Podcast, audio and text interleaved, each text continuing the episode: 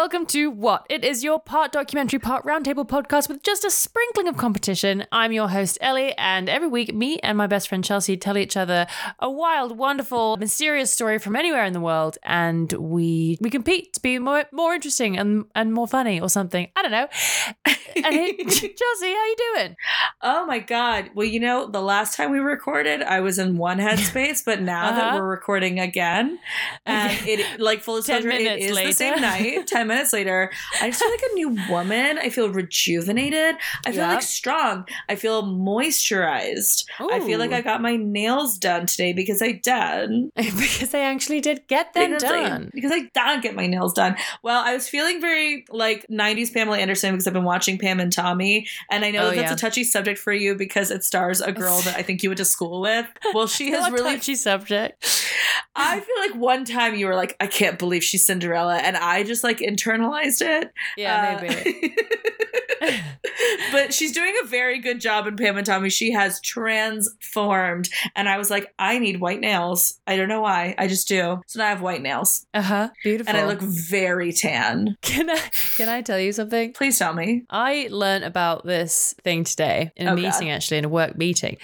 Oh yeah, 'cause you had to work today I did on George. Washington's birthday. On this day, President's Day. Ugh, yeah, so fucked up. it's so fucked up, and that is my freedom. But that's a different conversation. so, so I learned today that the same weekend that we went to Galveston Mardi Gras, which was last weekend, Mhm. that there in Detroit was a Nicolas Cage festival called Nick No. Uncaged. no, I would have loved to be there. and people cosplay as Nick Cage, and then everybody there's like a big bar, and then everybody watches uh, two of his movies from any period. Like they get to pick every year. I guess. so.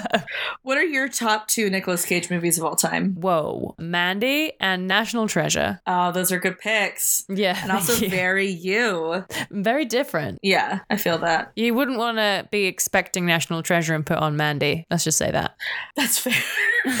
Although I would say you probably wouldn't want to be expecting Mandy and put on National Treasure. Yeah, that's true. Uh, Chelsea, don't you want to ask me what mine are? I yeah, but I feel like we should introduce our guest first. Well, I was thinking that we would introduce her by way of asking her what hers were. so it's Okay, well, like that's- you and then me and then her. That's cuter. All right, what are your two favorite Nicolas Cage movies? Oh my god, I'm so glad that you asked that. That's Uh-huh. a really great question. Uh, so they're both like because they're both from my childhood. Because I am not being ironic or like putting on a bit when I say that like Nicolas Cage is the most important actor of my lifetime. Um, that's both like it's both like a lowercase my, as in like as long as I, was live, like say. yeah, he will be the most important actor working. but uh, no one is doing it like him. He will be remembered the way that like the Bard is remembered Uh-huh, but also uh-huh. the most important actor of capital M, my lifetime, as in I have so many sense memories tied to Nicolas Cage movies. But the two earliest ones are Valley Girl and um, Con Air, which I made my dad take me to see no less than five times in the theater the summer it came out when I was like, oh, I don't know, I think seven years old. Deeply inappropriate. Very important to me emotionally. Nicolas Mhm. Cage essentially was like my second father that summer uh, and I knew that he would get me that bunny no matter what. oh wow, So that's how I feel. That's amazing. And this week we have a guest on the podcast, podcast producer, writer extraordinaire, former amazing server at one of the best restaurants in Austin, uh, former former coworker, Caroline Schaefer is here. Caroline, how are you? Hi, I'm I'm so good now that I'm connected in more ways than one. we're plugged in. That's so beautiful. Yeah, yeah, Caroline, you know, we had we had to set things up on the podcast side, but we got here. We've got her. And Caroline, I would love to know what your two favorite Nicolas Cage movies are. Ah, This is such a easy yet complicated question for me. I That's have to true. say I will also say National Treasure, but I, I Thank but you. by National Treasure I mean Book Two, two Book of Secrets, This the Oh, sequel? Book of Secrets.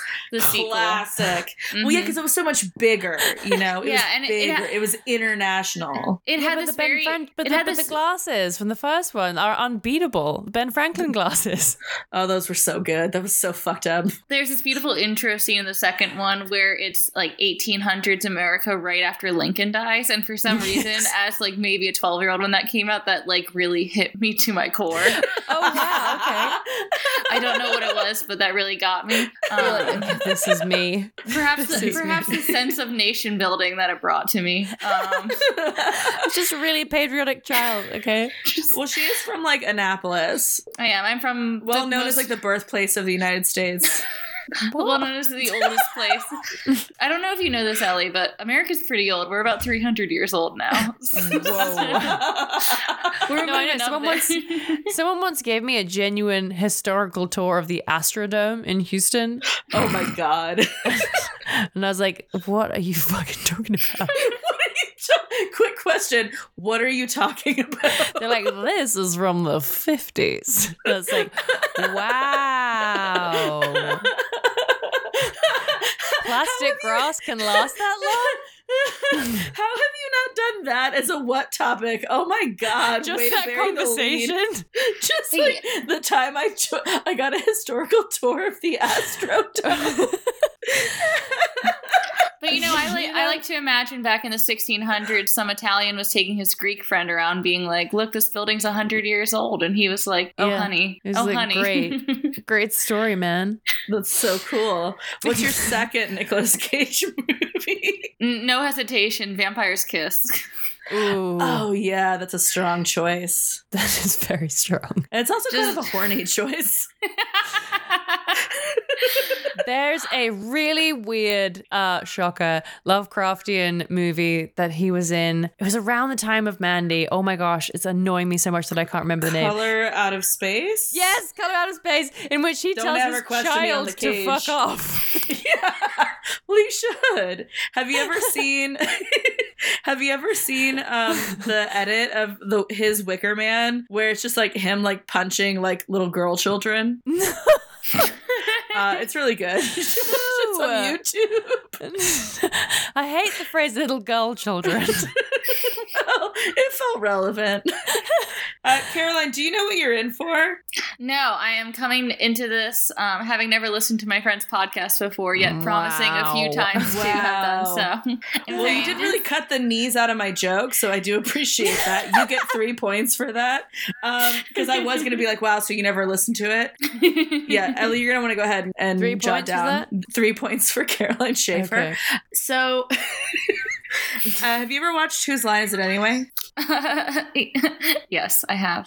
Okay, that laugh really Wow. could have gone a lot of places. So this is this is a comedy competition podcast where Ellie and I are each going to tell you a story, and it's a Mhm. story about something that like has caught our interest.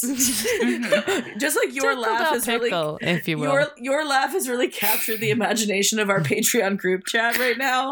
Uh, that same way, uh, something has captured our imagination over the Mhm. last week, and we're each going to share it, and then you're going to score us. So you are the ultimate scorekeeper here. Every season, we have like either a prize or a haze, depending on how you're thinking about it.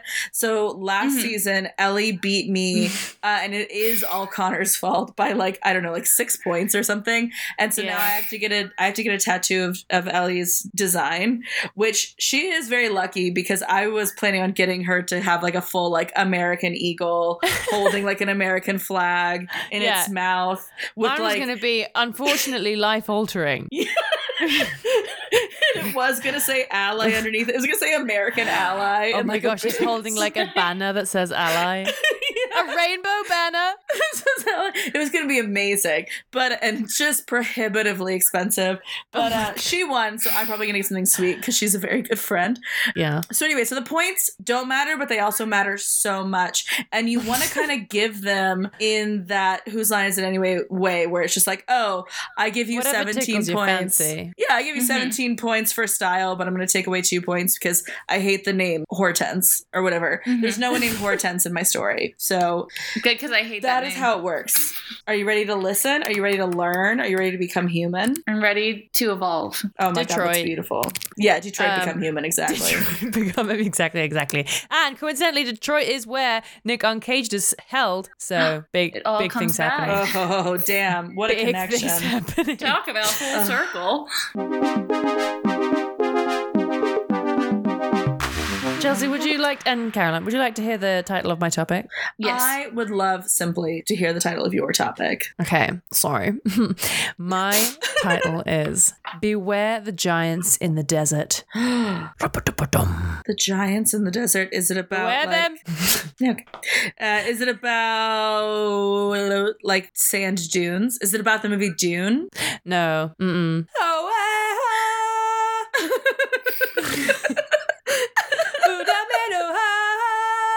Yeah. No, it's Which not one about of you that. is doing that? That's me. okay. Uh, is the Beware the Giants in the Desert? Is it about famine, the real Mm. desert danger? No, actually, thirst. no. Oh, you th- no, it's no, it's not about that. Uh, nice. is it about? I guess I'm gonna ruthlessly cheat because I feel like you kind of dropped some hints on our last Yeah, yeah. episode. Is it about? Oh, here you are with just a full face of makeup in this gift that just got put in the You group couldn't. chat. Ha- you couldn't put put more makeup on that face. you could not put more makeup on that face. You would struggle to apply more to that face. I'm sorry. Is it about? Is it related to religion? Um. Yes, I would say yes. Yes, it is. Yes. She would say. Is it related to an Abrahamic religion? Yes. Is it related to Christianity? Yeah. Christianity. Oh my god, I'm basically a genius. I've put it together. now back to my hunch. Uh, Yeah, it's I not mean, a big topic about- at all. You know, Christianity. is it is it about like Moses and the like Jewish people being in the desert? no. Fuck. Mm, a tiny bit. A tiny bit. Okay, thank you. Oh my god, thank you. So basically, I got it. So Oh yeah, sure. Yeah, yeah. oh, is it about pyramids? No. Fuck. Okay. Caroline, do you have any guesses? Is it about sphinxes? Sphinxes? Yeah. Big cat? Oh, you're No, about it's Big not. Cat. Big No, cat not about- man face. Not about big cat man face. No, it's not about that. Okay. Uh, well, I guess we will find out. Oh my god. Do you want to hear the title of my topic? More than anything, more than words. Okay. Well, I gave a little bit of a hint last week, but this week the title of my topic is the best terrible reality show you've never heard of. Oh no. And this is gonna be a real classic. Like this is gonna be a real Chelsea classic. In that, like, I just really want to talk about this. I just really want to tell y'all something. Well, is it um in the works? Is that what it's called? No. What was in it called? In the works. It wasn't Oh, called I swear that. to God, if you get this Work immediately, fuck. Yes, it is about work of art. Oh. Oh, Oh work my of art. The search for the next great artist. Yes, it is exactly. I I'm just gonna am- tell you guys about the show. I'm so I'm gonna give you a excited. social history of work of art. The search for the next great artist. Okay, guys, to preface this a little bit, Chelsea, I was once hanging out with Chelsea and she, and she was like, "Do you want to watch this reality show? It's like um it's like uh America's Next Top Model but for fine art." And I was like, mm, "That sounds absolutely awful." And she was like, "Yes." Yeah. Yes. Absolutely. yes, absolutely. It is amazing. Like it's very sad how little there is of that show. I know. It's a it's a tragedy, and we'll talk about it.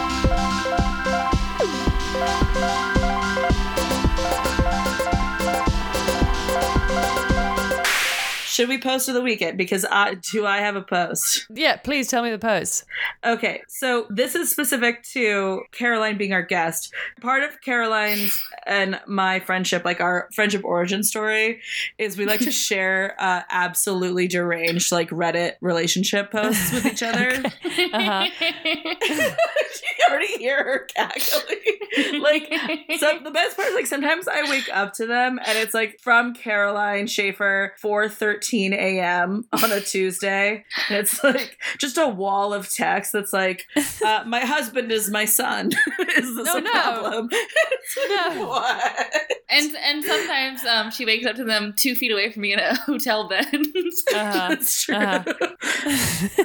but they are, you know, they are always strong. They really have added a lot of like new language, I think, to kind of like my ever evolving internet based vernacular. Uh-huh. Uh-huh. Um, just because, like, look, like people are weird. The internet allows people to be even weirder, and relationships, I feel like, are you know, like I know this is like very hot take that nobody else ever thinks, but I'm just like a very nuanced person, Uh-huh. so I can say like relationships are really hard, and they're like one of the most complex things that we do because every human being is a complex like alchemy of like their own experiences and hormones and thoughts and feelings and everything and then you try to like match that with another person and it gets crazy uh-huh. and so anyway so i just i absolutely love like the walls of text of people on reddit slash relationships being like uh, I told my I told my girlfriend I wouldn't kiss her if she were a frog, and now she's locked in the bathroom. What should I do?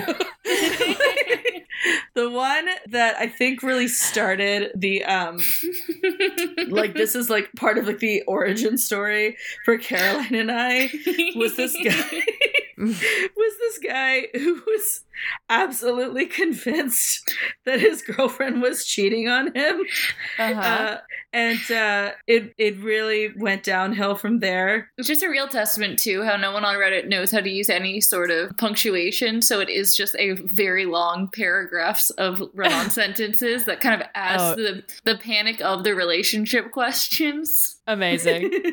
It's all one breath for them. it is all one breath as they're like going through it. So this one was like maybe the most amazing one that was like this guy saying that his girlfriend works at like machine factory where like only I- like half a dozen people work. A glass manufacturing company. I thank you so much. A glass manufacturing company. And he became convinced that she was sleeping with her boss because her boss was so alpha. And like the evidence that he Oh. had for this for this being true was like just like some of the most like deranged, like like I have thoughts in my head that I'm not sharing with other people and it's causing real problems. Like he was like, the way that I know so Wait, uh, I can I can I can cite one of the specific examples because I Okay, have, please do. I may or may not have read this post every day for a week. But basically, he says, "I know she's cheating on me because her mom came by with their French Yes. bulldog to show to bring to the office. Her boss wasn't in the office when the dog was there. When the dog came, when the boss came back, she said, "Oh, you just missed my dog." Her boss said one word, "savage," and then he goes, "He goes, of course I know this means she must be fucking her boss. I've heard he has a big dick, and I know she's a size queen." yeah. So he was like, her boss said one word to me, savage. I know that means that they're fucking behind my back, and he knows Oh. that it's oh. embarrassing that like she wouldn't even keep her dog around for me to get there and see the oh dog. And it was a, but it also ended with like the absolute perfect like I don't know what to do. I love her so much. I don't want to lose her. I'm afraid I'll become weird if I live alone. Oh my god. Why do they always have to say something that's so unhinged right at the end? Well, that's the thing, right? Is that like I, if if I could have reached out to this person through the internet, which I guess I could have, but I didn't. Uh, I would have said, Props "Hey, buddy. You become weird when you're living with another person. Like we're all just weird, and it's okay." But he was Yeah. like, "I can't be alone. I'll become weird if I'm alone." and I was like, "This poor guy has been Please like, don't let me get weird. of course, like in his like really like running the gamut of all the things that you could love in a truly good Reddit relationships post. He Yeah. also in the middle just kind of snuck in that he's been very mean to his girlfriend and like made her cry about it several times because he'll just be like, "I know you're fucking your boss," and she's like, "Please stop saying that. I'm not. I wouldn't do that. I'm not cheating on you. I love you." And he's like, "I just know it." And so she Cool would like move, go to bed crying all these times. So then I'm like, "Okay, you're not gonna become weird. You are already weird. Like I hate to break it to Already you." deeply weird. You are already deeply weird right now, dude. Being very strange. And so, like, just let it go. Yeah. And anyway, if you ever just like really want to like plumb the depths of human of the human experience, I really cannot like I can and again, like I know it's it's a very niche Reddit. No not a lot of people know about it. It's not very Mhm. popular, but r slash relationship advice.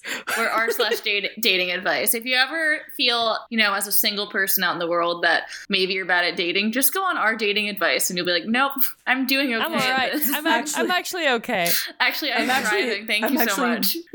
I'm actually shockingly regular. just shockingly normal. Incredible.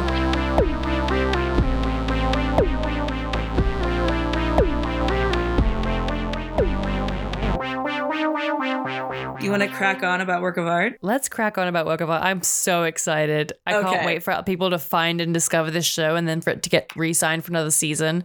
Okay. Well, I know. Well, everything's getting like re- reboots and re- reboots and revivals. So Give it a uh, reboot. give it a reboot immediately. Well, queer I did, which is actually going to be relevant. Okay, I'm Okay. getting ahead of myself. the first thing that I wanted to say, and I know I've never brought it up. oh, I have something gonna- to say.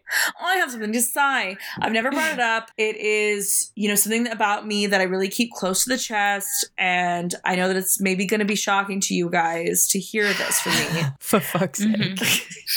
but I went to art school. What? Chelsea. Oh my god. So Next thing you're going to tell me you went to Paris. Okay. Powis. Okay. It's pronounced Powis. Paris. I don't want to make Uh-huh. you. Feel, I don't want to make you feel bad on your own podcast about your Ooh, but it is pronounced Powers. but it is gonna be Powis. So luckily we're not talking about Powis. We're talking about art school. So I went to Mhm. art school. I had, you know, done like AP art all throughout high school.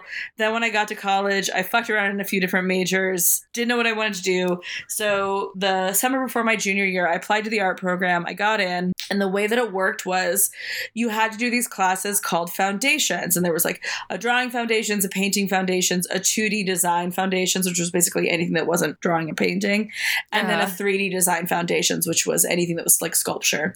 And these classes met for four hours a day, Oh. twice a week.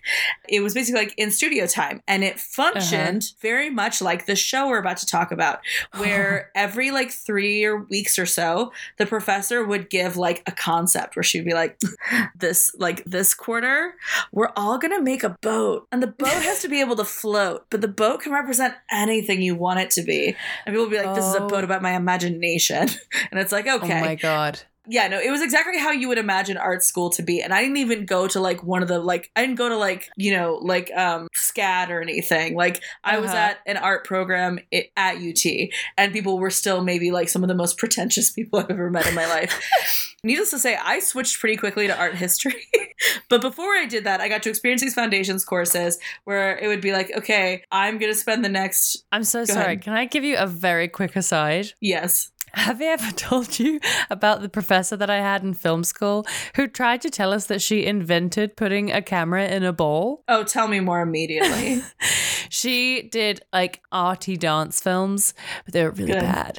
Good, and good, they were all um she put it she she simply put a digital camcorder into a sort of a, like a ball, just a regular like a foam ball. Like she dug it in there and she would dance with it and um show her show us all the films that she made and then try and and then like she told us that she was then going to teach us stuff and we were all like okay You're like, well, this is going to go really well.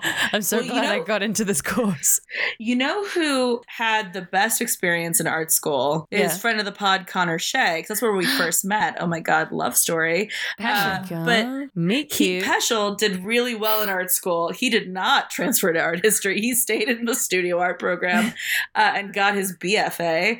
And uh, he tells me a story that like always just like fills me with rage because I really struggled in the studio art. Like I didn't struggle to come up with things to make, and I don't think that my technique was bad, nor was that usually sure, of the course. criticism I got. Uh-huh. It was that like I didn't I didn't always um, want to do the things that they assign to us, and Right. I would, and I found that so restricting.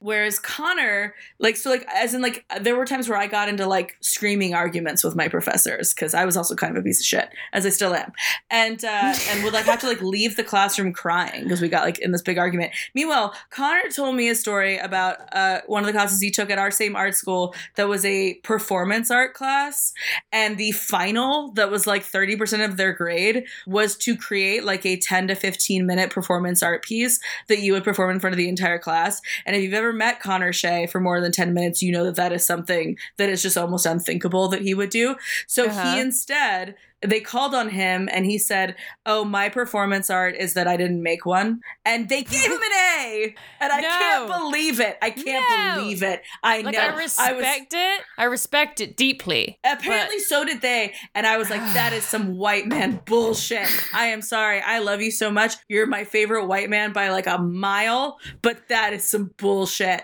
but I really struggled. Go ahead. So that does upset me because I once got a D on a paint your own self portrait as you see yourself assignment because I did paint myself as a woman named Caroline as a pterodactyl, a pterodactyl. A pterodactyl. my teacher wrote That's on so it. creative. I know, but my teacher wrote on it, this is too weird. How can This art be too too weird? You're really Ew. honing in though. You're you guys you're really honing in on the thesis of my story, which is that like doing the assignments I thought was kind of fun when I liked them, but then they always culminated in, I'm not exaggerating like 2 to 3 class days. And remember, these classes were 4 hours each.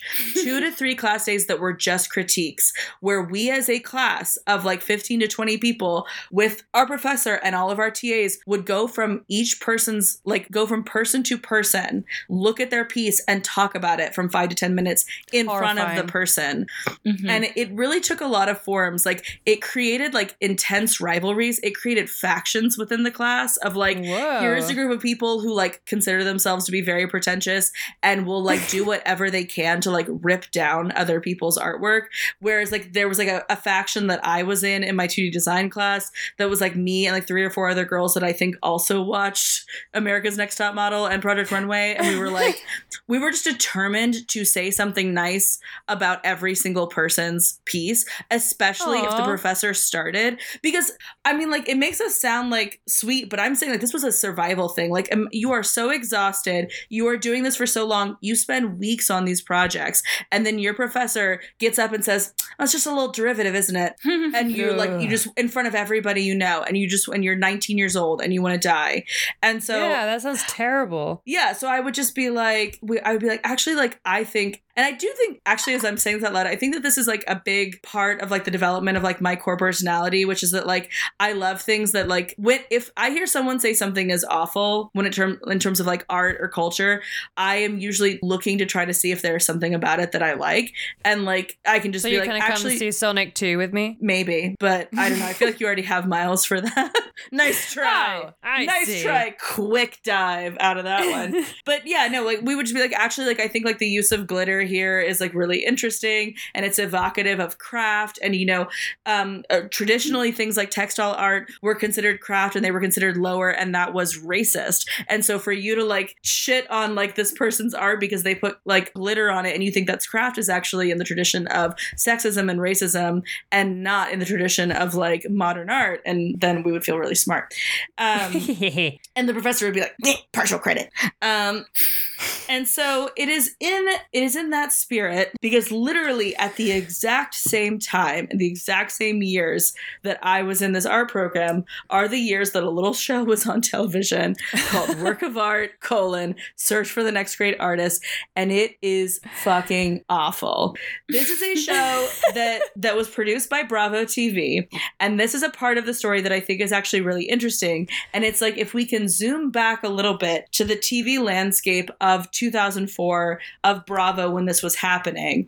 Uh, in 2004, reality TV was con- still considered to be like absolute trash garbage. Like uh-huh. you had things like Survivor and like Big Brother, which were like mega hits, but like those people were not considered celebrities in any real regard. They weren't invited to things. They were spoken about like, you know, as if it was like tabloid stuff Yeah. the kind of the most sort of infamous one was the show that came on in 2004 called who wants to marry a multimillionaire uh, and it was this huge like it was a ratings blitz like 22 million people watched it as like i don't know i think like 16 women competed in wedding gowns on a stage to marry on stage that night a multimillionaire that they had never met and didn't get to see beforehand That's horrifying. Oh, it is horrifying. The guy who was the quote unquote multimillionaire was later found out to have changed his name, didn't actually have as much money as he said he did, and had a long, like, rap sheet of domestic violence charges. So that was great. Really good vetting on that production team's part. Oh, wow. And the woman that won, that that married him for a short period of time, her name was Darva Conger. She basically became like a That's not a proto Kim. Kardashian. like everyone, what'd you say? I said that's not a real name. Oh, I know. It sounds like maybe it- she also had an alias because she knew this was going to be a weird choice. But she, like, she was like in the press all the time in a very unfavor, like unflattering way. They would talk about her face, about how ugly she was, but how insane she was. She eventually posed for Playboy, and then that was like heavily like derided. Um, so this is the landscape of reality television in 2004. Enter Bravo TV. Bravo is like at this time a Ugh. very niche television cable television station um, that is primarily focused on the arts. They had like their current their original programming up until about 2003 was things like the Jazz Hour, where they would just show jazz. They often showed like full like produ- like theater productions, like just like film theater productions from like the West Bravo End. did? Bravo. That's why think about it. That's why it's called Bravo. Bravo. It was a Bravo. It was about like music and theater and art. They had like art shit. criticism shows. Um, and the show that's maybe the most famous from that era of Bravo's programming that you you both might be familiar with is Inside the Actor Studio. Inside the Actor Studio Ah, started in like the 90s and it was one of the Oh, most yeah. successful things that Bravo ever made. So it carried over even after Bravo kind of changed their focus. Um, That's so funny because the I've reas- always thought that was like a very weird show for Bravo to have. I didn't realize Bravo It- grew around it. yeah, it was a relic of what Bravo used to be, but they were really struggling in like the late 90s, early aughts. This wasn't attracting, you know, like they, they weren't staying competitive with like, you know, FX and like Spike television for men and like the rise of satellite television meant that everybody had more choices than ever. So the executives at Bravo were like, okay, who has been watching all of our content about famous actors and jazz and theater? Gay people. We actually have a large like concentration of gay people that watch our content. So we're going to take a chance on a reality show called Queer Eye for the Straight Guy. Queer Eye for Uh-huh. the Straight Guy was kind of the birth of like the Bravo as we understand it today, where we have like like this like giant ecosystem of reality TV shows that are focused around like personalities. Um, they all interact with each other, and they're called like Bravo celebrities or whatever. Uh, the the the genesis of this is Queer Eye for the Straight Guy, their first kind of like pop culture reality show, and it is a global phenomenon. As however Yeah, popular freaked out about it. yeah, however popular queer like the Netflix version of Queer Eye is now, it doesn't even compare to what Queer Eye for the Straight Guy was like in 2003. You could not escape it. It was everywhere. And Bravo was like, "Oh shit, hit the gas. Like this is what Yeah. we're doing now. We are now a reality television uh channel." But they especially still at that time, it's maybe less so now. Uh they really wanted to keep this kind of edge of like we are we are the more cultured, premium, prestige, artistic Hmm. alternative to like Survivor and Big Brother and the shows that are on the network TV channels. So the second big show that they greenlight in 2004 is called Project Runway. And Project Oh. Runway is a oh. really bold idea where they're going to have like, you know, up and coming fashion designers compete uh, because Queer Eye was not a competition show, but this is a competition reality show, which is considered the lowest of the low in terms of reality TV at this point. But they're going to make it premium by making it be about fashion and high fashion. And they're going to have, you know, supermodel Heidi Klum yeah, host could it have like proper judges and shit. and proper judges and they're gonna do all these challenges and then they're gonna get to like show at New York Fashion Week, which is a big fucking deal. And so that show is also an absolute runaway hit. And as we have seen time and time again from our experiences, the three of us in, you know, in and around and adjacent to popular media, when one thing is successful, there's always some guy in a room that's like, give me 17 more versions of this immediately yes. have Yep. 17 versions of this on my desk by Monday, and then we will pick four of those and we will go forward. So you can absolutely trace from Project Runway this um this Bravo kind of explosion of these prestige reality television shows. So in 2006, they launched Top Chef, which was made by the same people as Project Runway. Um, arguably the next most successful, or maybe even like you would say like at a league with Project Runway, because those are the two shows that are still on. Yeah. Uh, then in 2000, in 2005, I believe they started Project Greenlight, which was with Ben Affleck and Matt Damon, and they were going to pick one uh like filmmaker, like aspiring indie filmmaker, and give him a budget, and then like follow him as he makes his first movie. That show could also be its own what topic. It is absolutely bonkers, and I think that went on for like three seasons. In, top, in 2008, they did another spin-off called Top Design that was the same thing as Top Chef and Project Runway, but with interior designers. okay. That show was actually really fun to watch, and it's hard to find now. I think it was just too expensive to keep going with Yeah. Because, you know, furniture and paint and all that shit be expensive. Do be And costing then- money though. In 2010, they created. Work of Art, colon, the search for the next great artist. And Oh. I recently, I as Ellie pointed out, uh, we did watch it on YouTube. It's kind of hard to find because it wasn't a super successful show. Very critically derided, with good reason. um, but you can watch it on, we used to be able to watch it on YouTube, and now you can't, I don't think anymore. But you can watch both seasons on Dailymotion if you can stand to interact with that website. yes. Um, and I recently rewatched both seasons. And I was reminded of just like how bonkers this show was. So in practice, it follows basically the same format as like any of the other ones of like Project Runway or Top Chef. You have like 16 aspiring artists or up and coming artists. They're from all walks of life, from all over the country. Some of them work like day jobs as like graphic designers or commercial painters. Some of them, you know, just ha- are like I like live at home with my husband and our 17 kids that are all named different versions of Michaela, but I have always in my heart wanted to be an artist. and then the prize that they get if they if they go through all these challenges where they do all these different like art projects basically uh, is a solo show at the Brooklyn Museum of Art and a cash prize of $100,000. So not too always hundred thousand dollars. It's How much is that? $100,000. oh, how much is that? It's $100,000. I'm so glad you asked. Thank you. Uh, it was executive produced by Sarah Jessica Parker, and she always like made an appearance. And I was like, That yeah, makes- of course. that makes so much sense to me. Say no more. story story's really over. does. Oh yeah. and The- just like that, the story's over. And just like that, everything becomes clear. Uh, the ho- it was hosted by China Chow, who was like a model slash kind of like it girl. So again, it just like it doesn't really make sense. Like it doesn't make sense in the way that like Heidi Klum made sense because she was a supermodel, and Tom Yeah. Colicchio made sense because he is like a chef and an entrepreneur, like a restaurant owner. Yeah. This is just no, like this is a like, girl that's and, like and she's here.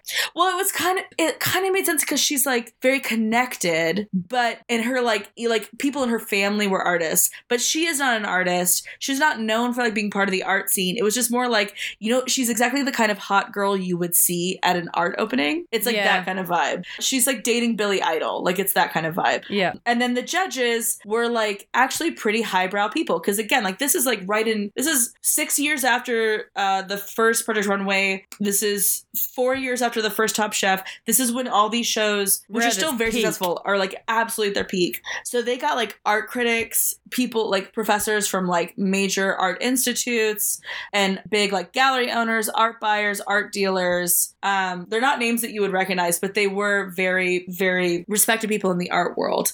Uh-huh. And then they make these people do essentially art projects. And to me, like, this is where the show kind of falls apart because ostensibly, ostensibly, the point of and the joy in watching things like Project Runway and Top Chef is that you, as the viewer, gain a more intimate understanding of and a deeper appreciation for the art behind these two different creative endeavors that are mostly seen as commercial things, right? So we all Mhm. buy clothes, we all go out to restaurants. We don't necessarily we interact with those things on a daily basis. We don't necessarily necessarily see them as art. But then you watch the show and you see the kind of like care and Oh, thought and yeah. work that goes into developing a dish or designing an outfit. And you're like, wow, that's beautiful. This, unfortunately, is the opposite, where I think we all already kind of have this lofty idea of art and artists who make art being something kind of like special and even maybe preternatural.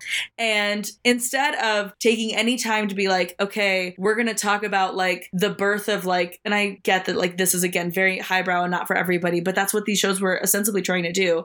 We're going to talk about like the birth of modernism and we're going to talk about like why, you know, say like a really obvious example, like why Picasso painted with all those shapes. And like now you're going to do something kind of in that style. Cause that's what we did in art school. Like we would have a lecture where we talked about why like a school of thought or a style or a technique came to be and like why it was important. And then we would go do a project based on that style or that technique. And in Mhm. these, it would it was just, and I'm this is the best part, ruthless and completely shameless product promotion. So yeah, and again, these things stand they stand out, but they stand out less in something like Project Runway, where you are already making something that is designed to be like bought by everybody. It's already like a, a commercial product. yeah. But in work of art, they would be like, "We ne- we're gonna spend 15 minutes driving you guys around in like the new Audi, the new 2010 Audi, and then you need to make a piece of art inspired by your Audi experience." Ex- Like, that was a inspired real- by how it made you feel. Yeah, how'd that Audi make you feel? And like that episode, in case you were curious, was called "Art That Moves You." God, somebody was so proud of that. That was me, it's so gross. I wrote that Oh, copy. yeah. I Or there seven. was another one where it was like you had to design a book cover for one of six classic novels. So it was like, you know, like it was all things that are in like the public domain, obviously, like Pride and Prejudice or like Dracula. And that was, I thought, an interesting idea because that is the reality of a lot of working artists. Like you have people who want to be artists as like a large group. And then you have another smaller group of people who really do work as artists. But Yeah. and that's the kind of stuff that they do. They create book covers, they do like cover art, they do movie posters, they do maybe like anatomical or like mechanical illustration, they do, you know, uh, graphic design. That like that's a working artist, right? And then you have this like absolute 1% of 1% that is mostly like a um, completely closed group and closed ecosystem of fine artists. And so they were neither breaking into that closed ecosystem and like offering a peek into that world, nor were they really fo- like showing what it took to be a quote unquote working artist. And that design of book cover was maybe like the closest that they got, but they Yeah. still they brought the kind of weird pretension to it where they were like, I just feel like you didn't push the idea of Jekyll and Hyde far enough. And it's like, lady, this is books. Like, what are you Yeah, this talking is- about? It was so weird and it's like such a strange basis for judging on the like it's just like this one didn't work for me. What was the little catchphrase? Oh, uh, your work of art didn't work for us. I kind of love that. It's a kind of And a they would have turn to of go. phrase. Such a fun turn. Well, you always have to have like a little like catchphrase, Like, like please us pack your knives and go. Yeah, Auf yeah. Wiedersehen. Yeah. Um, you're in or you're out. So and so you're out. Uh, Mhm. The one that absolutely, again, kind of entered our vernacular in our home space, because of course, Connor and I, having met in art school, did watch the show, I think a couple times. and uh, there's this part where they're like berating this artist because her her work of art about the Audi experience is just like not hitting. Like for some reason, that inspiration wasn't really working for her. Uh, and imagine um, this I know, I can't imagine. why. And this like art critic is just laying into her. Again, I'm feeling very triggered. And she's like, it had no sex, it had no speed, it had no status. And like oh, that's right. That is where that came from. and now we like that is still just say that. I still say it like I say it to Mamba all the time. Like if he's being sleepy and I want him to come play with me, I'm like Mamba, you have no speed, you have no status. He obviously has no sex because he's you know neutered, but like he's doing his best. Yeah. Um, and no, it's this show is amazing. It is also terrible. It also lays bare the just like impossibility of commodifying, I guess, fine art in a way that makes sense, in a way Yeah. that you could with things like fashion or movies or um, or or fine dining because those are already commodities.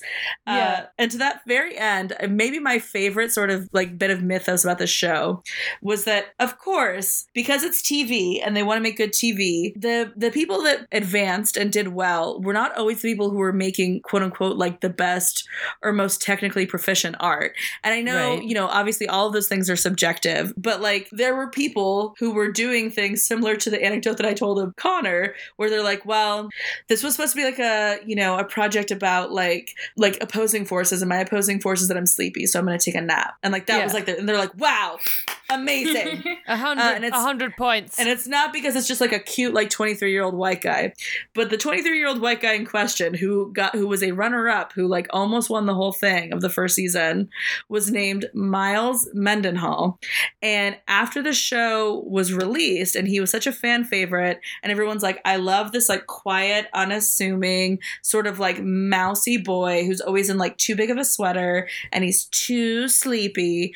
Uh people were like so. Oh, I know that guy, and yeah, he was like so sleepy. He has to take a nap, and it's a performance. Um, a bunch of people came out and said, "Oh, I know this guy. Like he's you know kind of a fixture on the like indie Brooklyn art scene. He's a piece of shit, and he's like oh my really like god! he's like really loud and bombastic and they were like this is a persona like whoever this person was on tv this is not the person that i know in real li- real was life that his art Wow. piece? Being so yes so then he came out and said and again like all this is like allegedly allegedly allegedly um, but you can find articles about it where he was like al- sup- allegedly he decided oh if i'm gonna go on like a tv show about art so cliche right i'm gonna turn the entire thing into a performance piece so i'm gonna create the persona of like the perfect kind of like starving eccentric artist and then i'm gonna be that on tv as an alter ego for the altered reality of reality tv and it's like okay shut up. Okay Sure. cool sure shut up. Never never speak to me again. I- Whatever, I'm looking dude. up pictures of him right now, and he um, looks like a douche, if yeah. you will. sorry miles mendenhall. I guess i don't know what he's like now because this was also 10 years ago. Yeah, My- Miles, if you're listening, I'm sorry. yeah. So then allegedly he was out there saying there was a performance art like performance piece.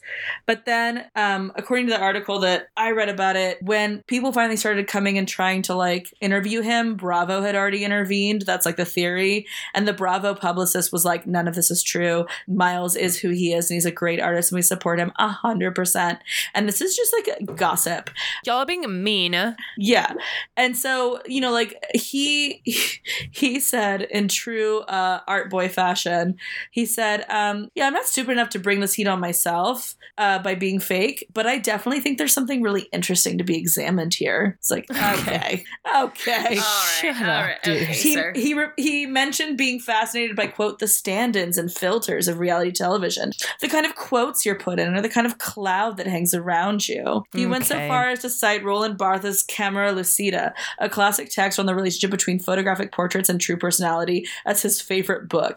So he was really doing like a wink and a nod of like yeah bravo told me i can't say this but yes Uh-huh. but 100% and also like what a douchey thing to say. So So douchey. that is my quick rundown, my social history of the sadly only two season long run of work of art, a, a knockoff of a knockoff of a knockoff of Project Runway that never really got the t- its time in the like, sunshine that it It should never have got because its wings. because But- it really is just a show about like some of the most pretentious people that you've ever seen in your life doing like craft projects doing like bad versions of art projects, I should say. I don't want to be like deriding craft projects because again, I don't think there's a difference between art and craft, but just doing like the dumbest sort of like product placement spon con stuff you've ever seen. yeah. Chelsea, if you were going to reboot it, you have a budget. Uh-huh. You can do whatever you want. Yeah. How do you do it? Who Who is the host? Who do you cast? Very good question.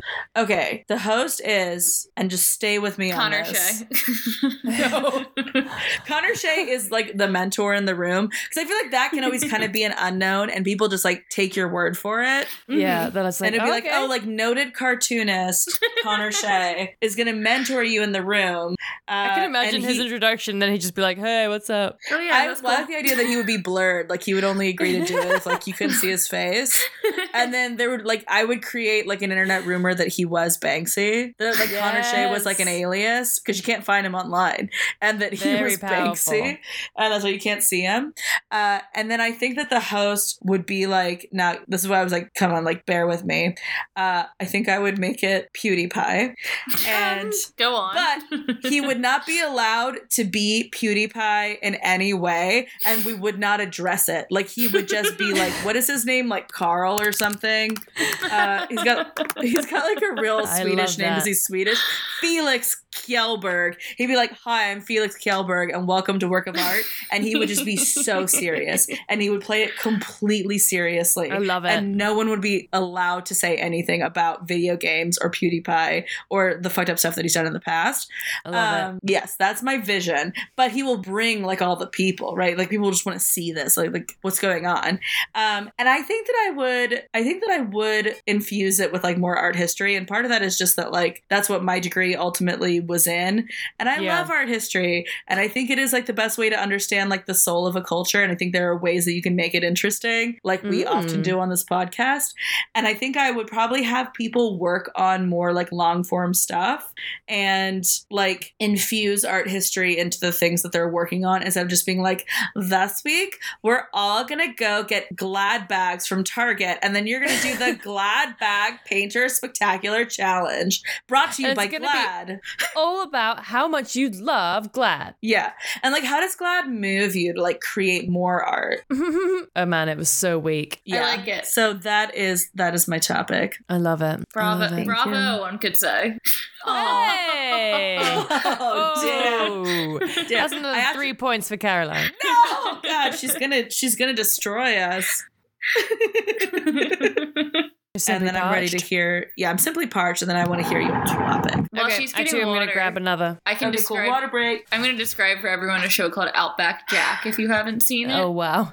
um, it was a show that came on when I was probably eight years old, and it was kind of like ABC, but The Bachelor, but in Australia. And a bunch of very like buxom American women were competing to be the lover of this man named Outback Jack, whose name was actually like Steve or something, and he wasn't really an Outback man. He was just living in Australia, and they would make the women do these very unhinged challenges, like sit with a tarantula on your face and like survive a night on the brush. And it was kind of my introduction to reality TV in a way that, as a seven, eight year old, I thought, hey, this is unhinged television and we don't know what's going to happen next. I'm really vibing with this genre. That's all I have to say. This isn't my podcast.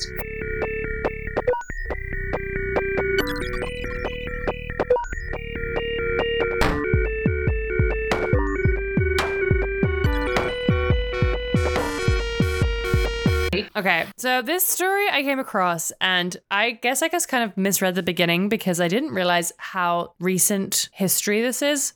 Okay. This is from 2002. All right. Oh my god, that was 20 years ago. It was 20 years ago, but when I first started reading this, I thought it was like 200 years ago. And you'll see why. Because Okay. in 2002, a group of soldiers went missing while on patrol in a remote mountain region of Kandahar, which is in the south of Af- Afghanistan, right? Mhm. So we're talking uh, like US military troops in Afghanistan. They're going on a patrol, and then one day they never come back. They failed to make radio contact for some time, and so as they do, the military sent in some like special ops to investigate, and they never found them. They Oh. never found these guys. High up in the mountains, this unit that went to look for them came across a cave with scattered army equipment around, but no sign of the missing soldiers. And that's when, apparently, they chanced upon the Kandahar giant, like an act, Oh. like a giant, like a like a giant from a fairy tale giant. Like a giant human being. A giant, giant human being. The tale apparently grows with the telling, but some Okay. reports suggests that this guy was 15 feet tall and he was this red-headed giant that had six digits on each hand and was wearing like leather moccasins, like like from like the Odyssey or something, you know? Like this guy smelled like dead bodies and he like came out of the cave and impaled one of the soldiers with a spear.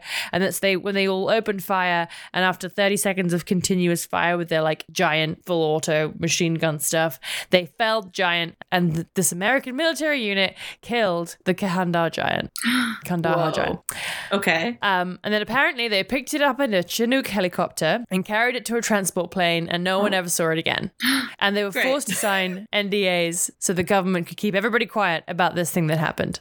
But apparently, eventually, these soldiers broke their silence because one of the, as one of the men said, the people have the right to know the truth. So this is like an actual, well, a contested event where some several soldiers are saying, no, this definitely happened. And the government is paying, supposedly, paying people to be quiet, making them sign NDAs, all that, all that kind of thing. And this is from 2002. What? Uh, the real story, the real story of the Kandahar Okay. giant is a lot less interesting than the myth that it has become. uh, it's always always like that. So- Yeah. It always, it, it always, it always it is. do always be like that. In 2016, some guy called L.A. Marzulli, who has a YouTube channel, his YouTube channel is dedicated to tr- tying current events to biblical prophecies. So, you know, one of those kind of guys. And if you don't know, because I say, you know, Chelsea gave some amazing context in our last episode about parts of Christianity that you might not know. Um, Uh-huh. There's a bunch of prophecies in the Old Testament about who was going to be this next king of the Jews. And some people say that was Jesus, some people say that it was not. A lot of these prophecies are, are supposed to be fulfilled when this person walks the earth. And a lot of people think that that happened in Jesus. So there's this big sort of prophetic part of Christianity that is actually argued on the side of apologetics, which is like digging into is any of this true, basically. Uh huh. So this guy's YouTube channel is dedicated to going around and, and finding these stories and saying that these are fulfilled biblical prophecies. Who's to say why? But that's what he that's what he's into. Now deleted, this video first posted on August 16th, 2016. He interviewed a man called Mr. K, who purported to be a soldier who said he witnessed the slaying of the giant of Kandahar. He claimed he saw this giant carrying a spear murdering a United States soldier named Dan before he and other special forces took it down. So he's like, he was in this group of people who used a bunch of machine guns to kill this giant. Who's I guess also close enough to uh to know the first name of the soldier. oh, that Just was Dan. Dan. That's that's That was Dan. Dan. Oh, Danny So- boy. Wait, y'all. Sorry, sorry. Lieutenant Dan? Oh. Lieutenant Dan. Oh shit. This just And got so real. This YouTube video goes real viral, thus how it got twisted into like this thing actually happened, maybe. Uh, so it got so viral that then like re- journalists and reporters started reaching out to the Department of Defense about the Kandahar giant incident, and the Department of Defense had to make all these statements that they're like in no uncertain terms that they had no record or information about a special forces member killed by a giant. they're like, Uh, well, what a relief. I believe it. That's all I needed Yeah. to hear. Thank you, sir. And there's also no press releases on the Department of Defense's website involving either like a special forces troop disappearing if in Afghanistan or any incident involving the felling of a giant. But of course, as with any good conspiracy, the lack of evidence is not sufficient enough to prove that it didn't happen. I mean, Um, in fact, this journalist that wrote an article about, you know, trying to debunk that legend actually had quite the opposite effect in certain cryptid spaces because then they were like, yeah, because the government would, of course, try to hide th- from the truth. Oh this is no, obvious. he amplified. He, He amplified, amplified it. it. Yes. and so at the same time that this guy's article came out, the self-proclaimed supernaturalist L.A. Marzulli, the guy with the YouTube channel, told several right-wing websites that the United States government was covering up the spectacular story and that those in power had a vested interest in keeping the truth of biblical prophecies from being exposed to the general public. Well, yes, of course. Well, yeah. He's like, people have a right to know about this stuff. If there are 15 or 18 footers roaming the earth and our military has brought them down, we have a right as American citizens to know about it. Well, obviously. That's what he said. He said, I mean, this isn't classified military stuff. This is something we need to know, and it points back to the biblical prophetic narrative. Because according to Marzulli, this creature was called a Nephilim. Do you know anything about Nephilims? Or the Yeah, Nephilim? isn't- I isn't knew that not the a thing about child of an- Nephilims. Uh, yeah, I thought like I thought they were the children of angels and humans, like a half angel. yeah. Yes. And I know this because I read a Twilight knockoff series where it was Oh, like, God. what if, what if you were a teenage girl and you fell in love with Angel, and she went to a special school for Nephilim. How do you Aw, spell like it? a big school It was like Hogwarts, but for Nephilim. to become big. yeah, to become big angel. I'm going to dive into a little bit of what Nephilim are. You spell it with a PH. You sure do. Like Seraphim. Yeah. So these are supernatural beings, specifically the offspring of human women and sons of God, is what it says in the Bible. So it is kind of up up for debate who they be, and there's a lot of opinions, as you can imagine. So they appear pretty significantly in the Book of Genesis, which is the first book of the Jewish Torah and the Christian Bible, because same, Mhm. up until the point of the New Testament. Yeah, there's just a divergence. There's a quick It's a divergence. divergence. And they are A also mentioned in a bunch of other biblical texts and in some non canonical Jewish writings that are not in the Bible. Others consider the Nephilim, in contrast, to be offspring of human men descended from Seth and human women descended from Cain, what are Adam and Eve's kids. Yes. Cain kills Abel. Is and Seth Seth really a also biblical there. name? Yeah, yeah, Yeah. yeah. Wow, writing that one down. Uh, but both of those interpretations basically say that there's like lustful breeding of the Nephilim was one of the reasons that the big flood happened. Actually, did you say Noah? I think maybe you said Moses, and I said kind of Noah. I is- said I said Moses because Yeah, of no. the desert. yeah. So it's actually Noah. It's Noah. It's Noah. Okay, I'll allow it. So the Hebrew, though, the Hebrew word that we have translated to Nephilim, I guess we just like gave it our own word, might mean those who cause others to fall. and- Oh. In Aramaic culture, the term Neph- Nephila specifically refers to the constellation of Orion, and thus Nephilim to Orion's semi divine descendants. The implication being that Orion is also a biblical Nephilim. Mm. interesting. Yeah. So the first reference of the Nephilim that appears quite early in the Bible, Genesis 6, 1, 4, Genesis being the beginning, describes the origin of Nephilim as part of the increasing wickedness of mankind. These beings coexisted with humankind until the flood with a moral orientation. When men began to multiply on earth and daughters were born to them, the sons of heaven saw how beautiful the daughters of man were, and so they took their wives, as many of them as they chose. Then the Lord said, My spirit shall not remain in man forever, since he is but flesh. His days shall comprise 120 years. At that time the Nephilim appeared on earth, as well as later, after the sons of heaven had intercourse with the daughters of man who bore them sons. They were heroes of old, men of renown. So Goliath is also thought to be a Nephilim. Fairly famous story of David and Goliath. Oh yes. David fights a giant Yes. with just a sling and a stone. A big man, if you will. A, a big man. Yeah. yeah. So I think that, you know, have you ever seen Prometheus? Yes. you know how like ah, that whole idea of like there was like an an- either an alien or some kind of spiritual uh, uh, race of people that like gave us the pyramids and it's kind of like kind of a pretty famous conspiracy life. theory. Yeah, like seeded Yeah, life yeah, yeah. throughout the universe. And those are probably like uh, r- realized in Ridley Rid- Rid- Diddley Scott's Prometheus as like the big creepy white Yeah, dudes those with cool big guys. eyes. Those with cool, big cool eyes. guys.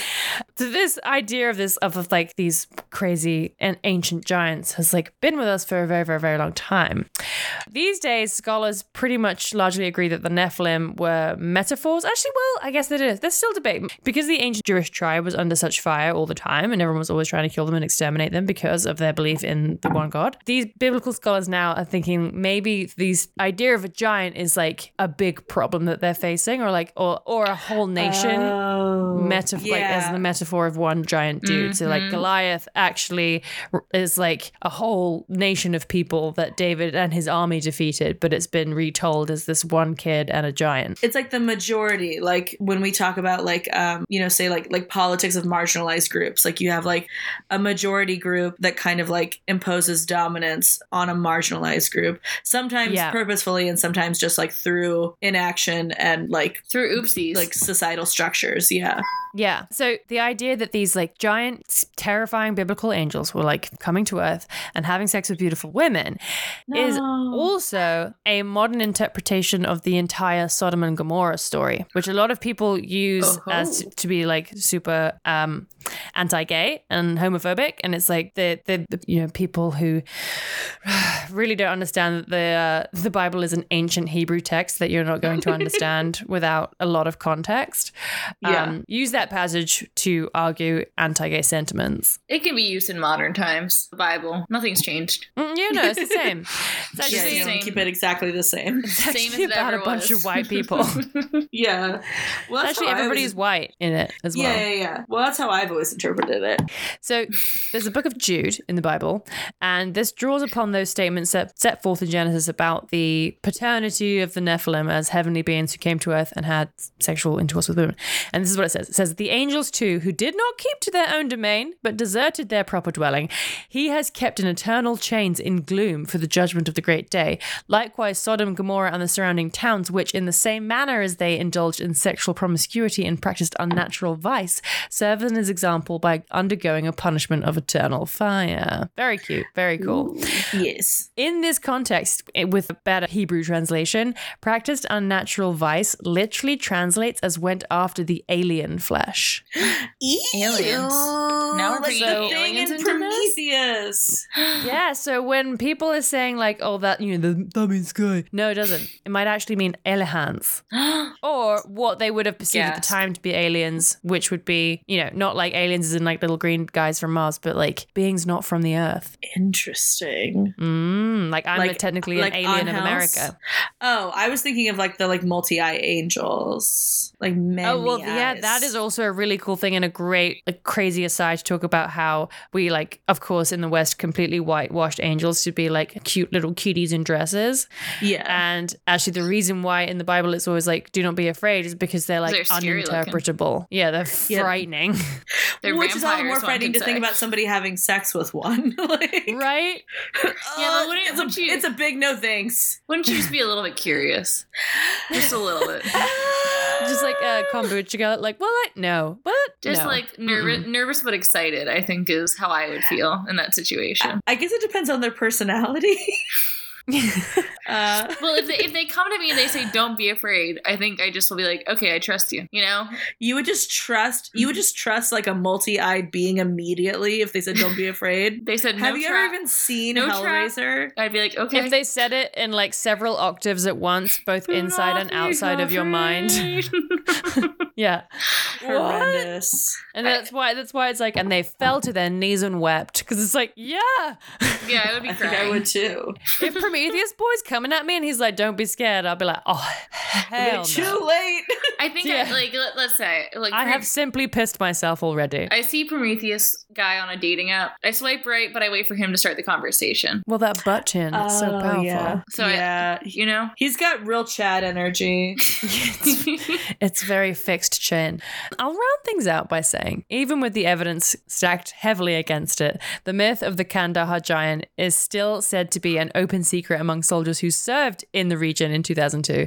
And several veterans who served in the region have also said that from that point on, they were instructed to point their weapons high by aiming for the head and then a little bit higher. Ooh. Ooh. What a good line to end on. I know. Yes. So if they're fighting in the region, then they're yeah, they're like, hey, just so you know, there's giants out here. a haunting story. That was haunting. Caroline, do you want to give us points? Mm-hmm. I wrote some down. Um, do I have to give you Oh my god. the sum total of points, or do I should I give you them as they came? Break yeah, you can, you can break them out. All right, so I'll start with Chelsea. Chelsea, you get five Start points. You get five points for inviting me. Aw, very sweet. That's cute. Three points for appealing to my love of reality TV. Yes, I, I did. I did plan that. Three points for referencing Bravo celebrities because in my time in New York City, I went to three different parties where Bravo celebrities were featured in a weird, like, velveteen room as if they were zoo animals, and I blacked out No! with um, I blacked out talking to Kyle from Summer House. So. Oh my god. if you know, you Wow. know. I have a picture of A him and I. I have, powerful energy. I have a very dark selfie of me and him. Um, so, and then Dark in four- what way? Always. It's just like it's like I held my phone underneath my chin and it was very dark, and he looked down at my phone too. I'll send it to The you. best angle. Um, Perfect. Four for awareness that art is subjective. Um, Beautiful. Thank you. Thank you. Yes. Three, three for making me Google a bunch during your story, and this is and thus inspiring my curiosity. Gorge. And then you get negative two for romanticizing chefs in a way that my ex, who was a chef, would like. And then- that's fair. I'll take it. And then I'll give you a seven for overall story. Wow. Incredible. So Ellie, just do that math real quick. Yeah, through Excel. I'm not stupid. Oh, okay. I was I was trying to get you, but you were already ready. I'm tip tap equals sum. Open parentheses. Yep. Getting the exact right answer that she will not share. Oh, I see. That's 23. Nice. I don't know Aw. about me, but you gave me 23. Beautiful. Thanks. All right, then I also now Ellie give Yeah, El- hi. I give Ellie five for inviting me. Thank you Oh, for having me on the welcome. pod. Um, For allowing so it. for allowing it, for, for, for, for, for permitting. Um, uh huh. the, your first two points are for Kandahar because I thought you were pronouncing Canada with a British accent, and I was like, oh, oh, how nice. That's amazing.